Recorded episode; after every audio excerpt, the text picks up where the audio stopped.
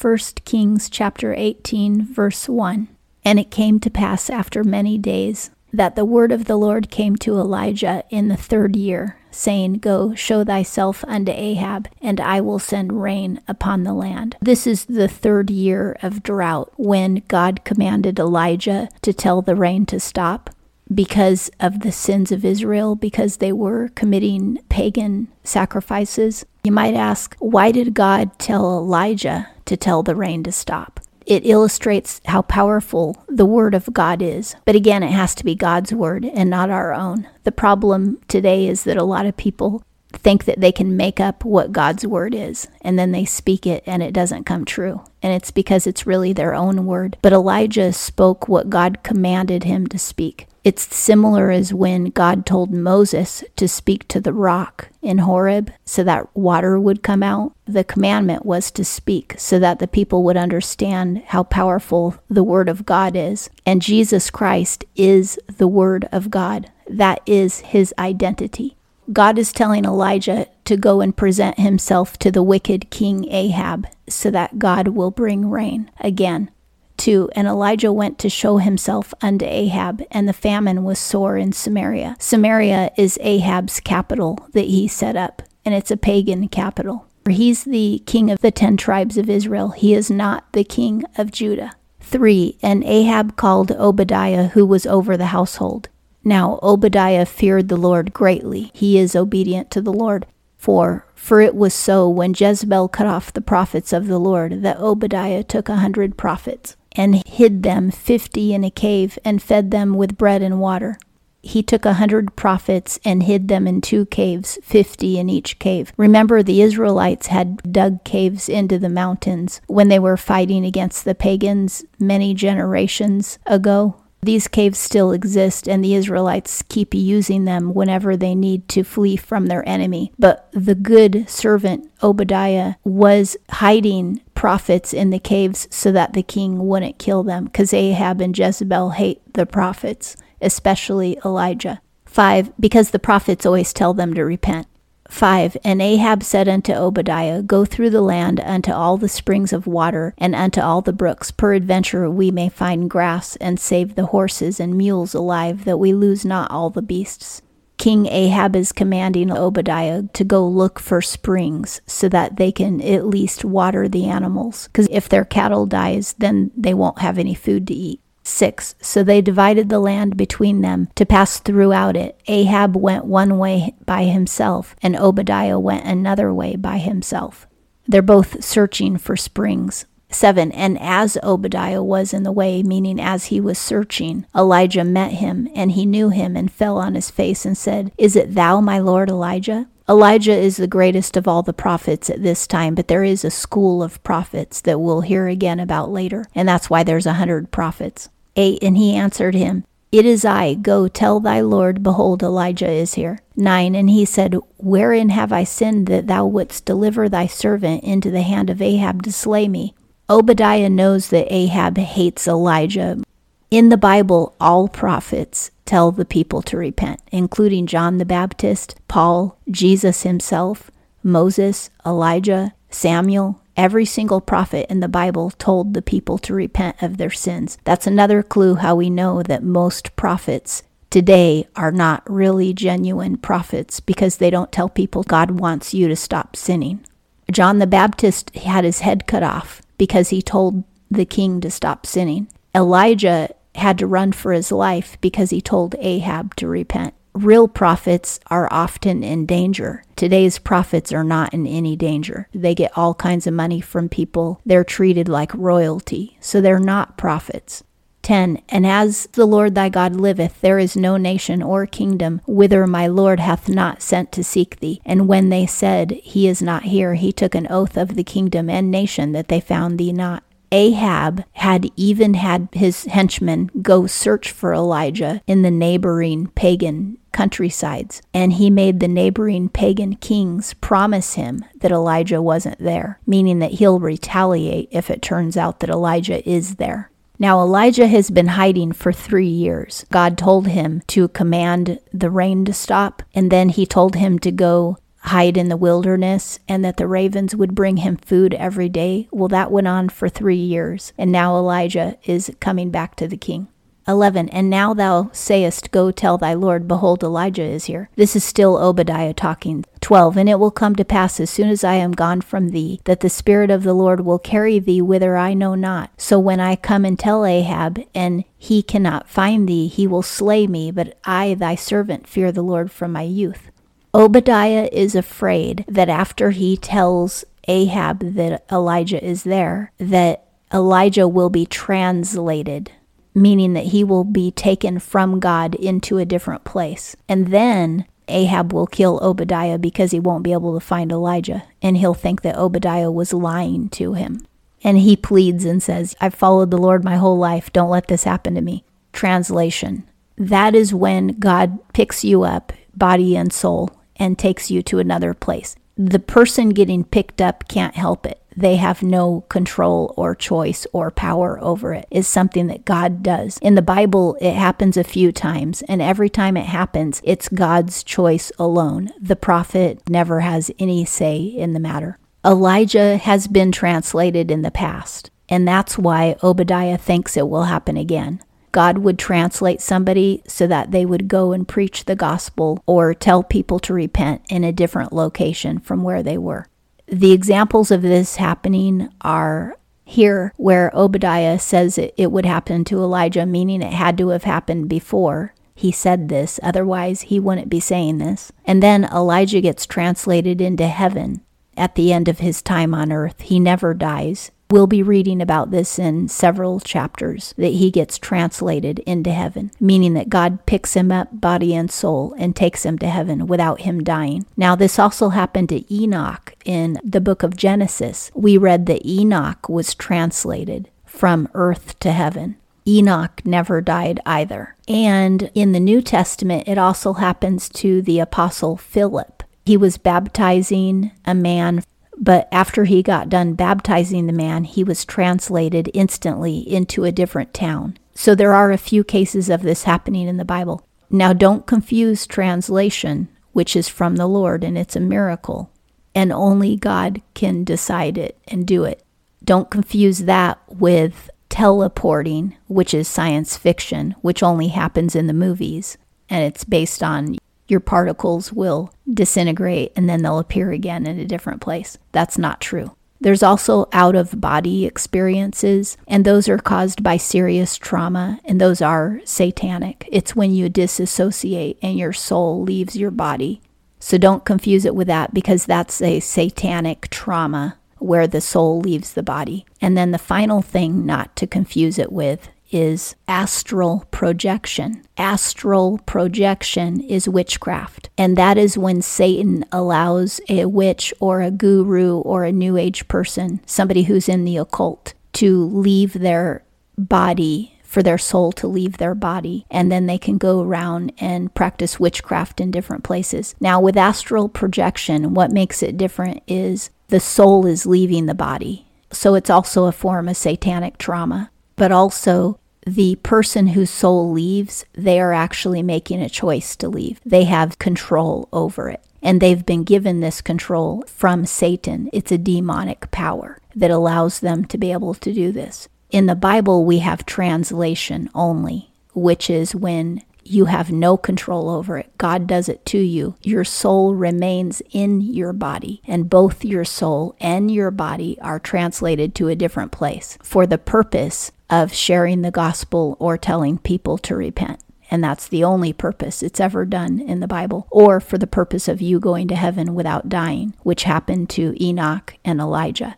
So I just want to be clear. When people talk about astral projection, they are talking about witchcraft and it's totally different because the soul leaves the body and they leave for the purpose of practicing witchcraft and putting curses over different areas and different regions. And they're being given that power by demons or Satan. And they know they're given that power too because they have to do a lot of nasty stuff for Satan to be allowed to astral project. Just making it clear. We're talking about translation. 13 Was it not told my Lord what I did when Jezebel slew the prophets of the Lord, how I hid a hundred men of the Lord's prophets by fifty in a cave and fed them with bread and water? Obadiah not only is hiding a hundred prophets, but he also is bringing food to them. And Jezebel is Ahab's wife, who is queen over Israel, and she is a full blown pagan who absolutely hates God and hates all of God's servants.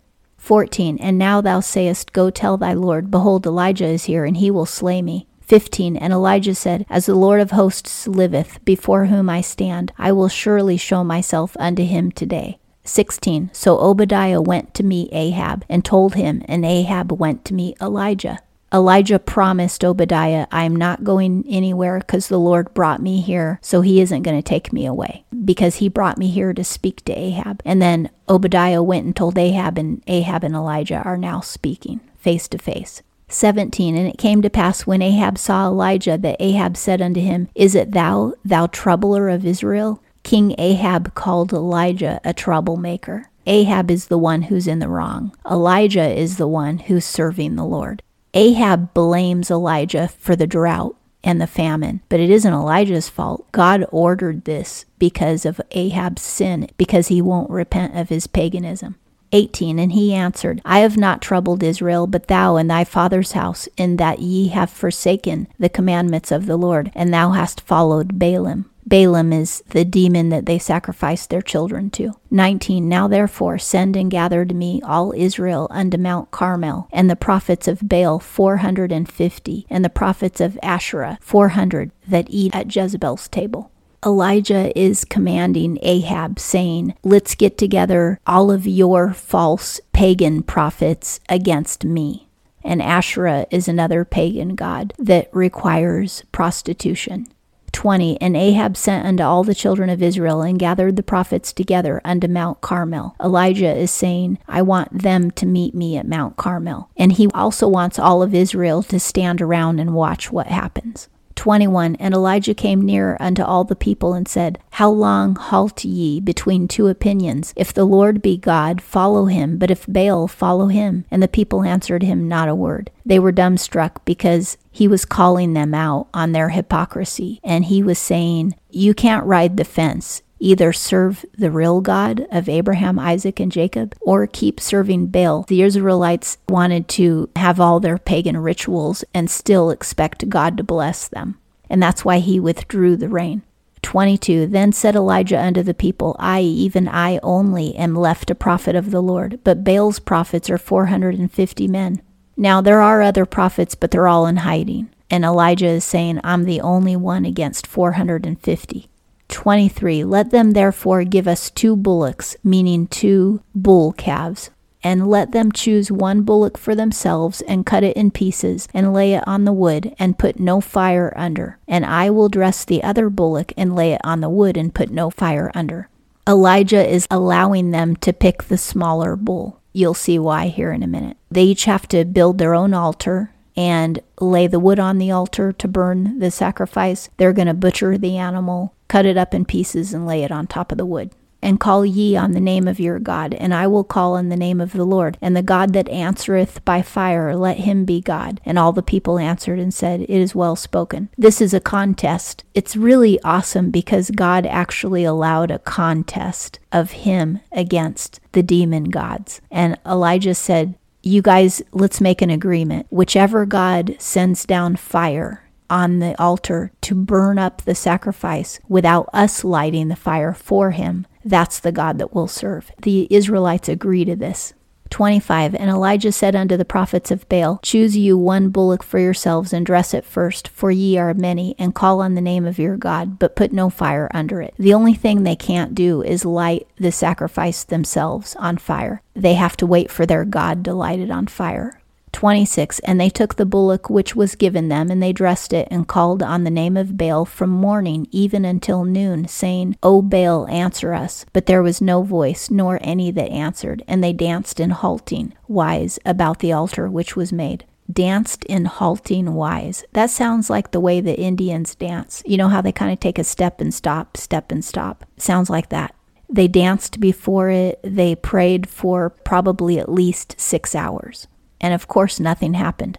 27. And it came to pass at noon that Elijah mocked them, meaning he made fun of them, and said, Cry aloud, for he is a God. Either he is musing, or he is gone aside, or he is in a journey, or peradventure he sleepeth, and must be awaked. Elijah is now making fun of them and their gods. And he's saying, You need to scream louder so that your God can hear you, because he's either daydreaming or he's going to the bathroom or he took a trip out of town or he's asleep and you need to wake him up. So either way, you need to scream really loud. And this is totally facetious on Elijah's part. 28 And they cried aloud and cut themselves after their manner with swords and lances till the blood gushed upon them. There are tribes in Africa and some other places, and there's people in America who cut themselves. This is an ancient pagan ritual. That's one of the reasons why cutting yourself isn't good because it's what the pagans did. They're harming themselves to try to get their God's attention, but still nothing happens.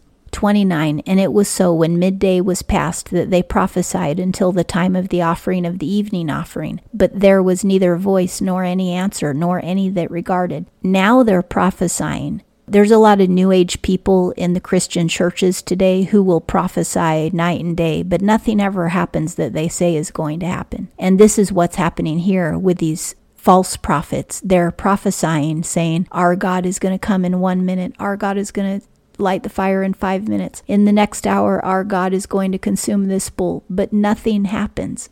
30 And Elijah said unto all the people, Come near unto me. And all the people came near unto him, and he repaired the altar of the Lord that was thrown down. In the past, there had been a Jewish altar to the real God that had been broken down. So he put all of the stones back together, the unhewn stones, and they watched him do it because enough time had passed waiting on the pagan God to show up. 31 And Elijah took twelve stones according to the number of the tribes of the sons of Jacob, unto whom the word of the Lord came, saying, Israel shall be thy name. This altar is built made of twelve stones, one for each tribe. 32 And with the stones he built an altar in the name of the Lord, and he made a trench about the altar as great as would contain two measures of seed. This is a really large trench that he's putting around the altar. Now, the pagans didn't have a trench around their altar, all they had was wood. 32 And he put the wood in order and cut the bullock in pieces and laid it on the wood. 34 And he said, Fill four jars with water. These aren't the kind of jars that you and I have at home. These jars are the size of a human being and they could hold like 150 pounds of water each. These are massive jars. And he says, and pour it on the burnt offering and on the wood. And he said, do it the second time. And they did it the second time. And he said, do it the third time. And they did it the third time. Now, each time four of these huge jars of water have been poured on top of the offering. 12 of these massive jars. At this point, the offering is drenched, the wood is drenched, the altar is drenched, the trench is completely full and running over, and the ground all around the trench is soaked in water because all of that water would probably go over the trench. 35 And the water ran round about the altar, and he filled the trench also with water. The trench was totally full. 36 And it came to pass at the time of the offering of the evening offering that Elijah the prophet came near. It took a while from noon until the evening offering. It took that many hours, which might be another four hours, for them to get Elijah's altar ready. That Elijah the prophet came near and said, O Lord, the God of Abraham, of Isaac, and of Israel, let it be known this day that thou art God in Israel, and that I am thy servant, and that I have done all these things at thy word. Elijah is praying out loud in front of the people so that they can hear him, and he's praying that God will show himself to all the people so that they know that Elijah is a true prophet, but more importantly, that they know who the true God is. 37 Hear me, O Lord, hear me, that this people may know that thou, Lord, art God, for thou didst turn their heart backward. So he's asking God to cause the people to repent by showing himself. 38 Then the fire of the Lord fell and consumed the burnt offering, and the wood, and the stones, and the dust, and licked up the water that was in the trench. This means that the fire that came down from heaven was so intense I don't know how hot this was, but this was hotter than anything natural on earth. It instantly consumed not only the animal, but also the wood and the stones. When that fire left and went back to heaven, even the stones were gone. The water was gone. Everything was gone. 39 And when all the people saw it, they fell on their faces, and they said, The Lord, He is God, the Lord, He is God. They can't stop proclaiming that there's only one God. 40 And Elijah said unto them, Take the prophets of Baal, let not one of them escape. And they took them, and Elijah brought them down to the brook Kishon, and slew them there. Elijah is commanding the people to kill the pagan prophets. This also happened in Moses' time when Moses and the Levites killed the pagan priests that were in Israel. Some people would say, well, that's not very nice. But you know what? If they weren't killed, they would have continued causing other people to sin and leading more people astray. They were already going to hell. They didn't want to repent. But if they were allowed to keep living, then they would cause more people to go astray and not repent. God hates violence, but in the Old Testament, whenever he commanded violence, it was to wipe out people who their acts were more violent and doing more damage than killing them would do. And also, he always commanded it when they wouldn't repent anyway. 41 And Elijah said unto Ahab, Get thee up, eat and drink, for there is the sound of abundance of rain. Now Elijah is prophesying that the rain is coming, and he knows the rain is coming because God told him it's coming. The people have repented, and that was all that God required to send the rain again. God doesn't ask much, He only asks us to stop sinning. He doesn't want us to climb mountains or become millionaires or have a perfect body or do anything spectacular. All He wants is very simple. He just wants us to stop sinning. That's it. God doesn't ask for much.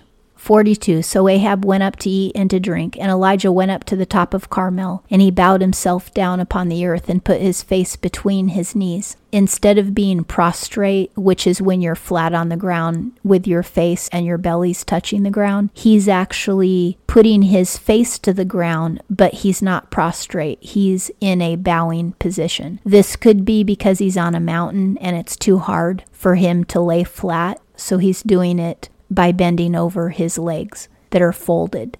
And now he's praying to God to worship him and ask for the rain. 43 And he said to his servant, Go up now, look toward the sea. And he went up and looked and said, There is nothing. And he said, Go again, seven times. Seven times he told his servant to go and look for the rain cloud above the sea coast.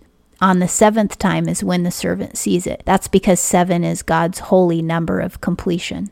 44 And it came to pass at the seventh time that he said, Behold, there ariseth a cloud out of the sea, as small as a man's hand. So it was really tiny and really far off. And he said, Go up, say unto Ahab, Make ready thy chariot, and get thee down, that the rain stop thee not. Elijah knows that rain is going to come in really hard and really heavy he tells his servant boy, Go and run to King Ahab and tell him to get on his chariot now and race home before the storm starts because he doesn't want to get caught in the storm.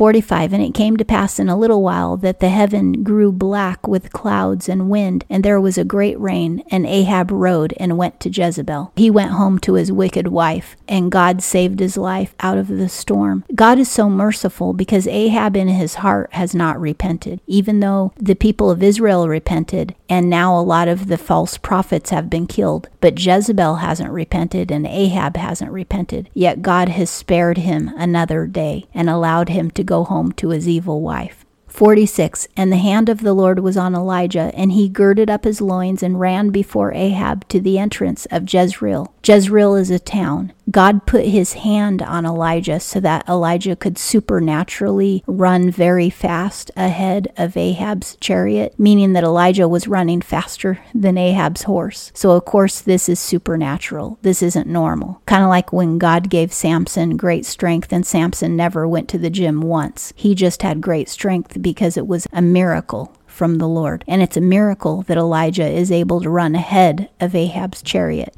In the next chapter, we'll find out what happens when Elijah and Ahab make it to the town of Jezreel. And that concludes 1 Kings chapter 18.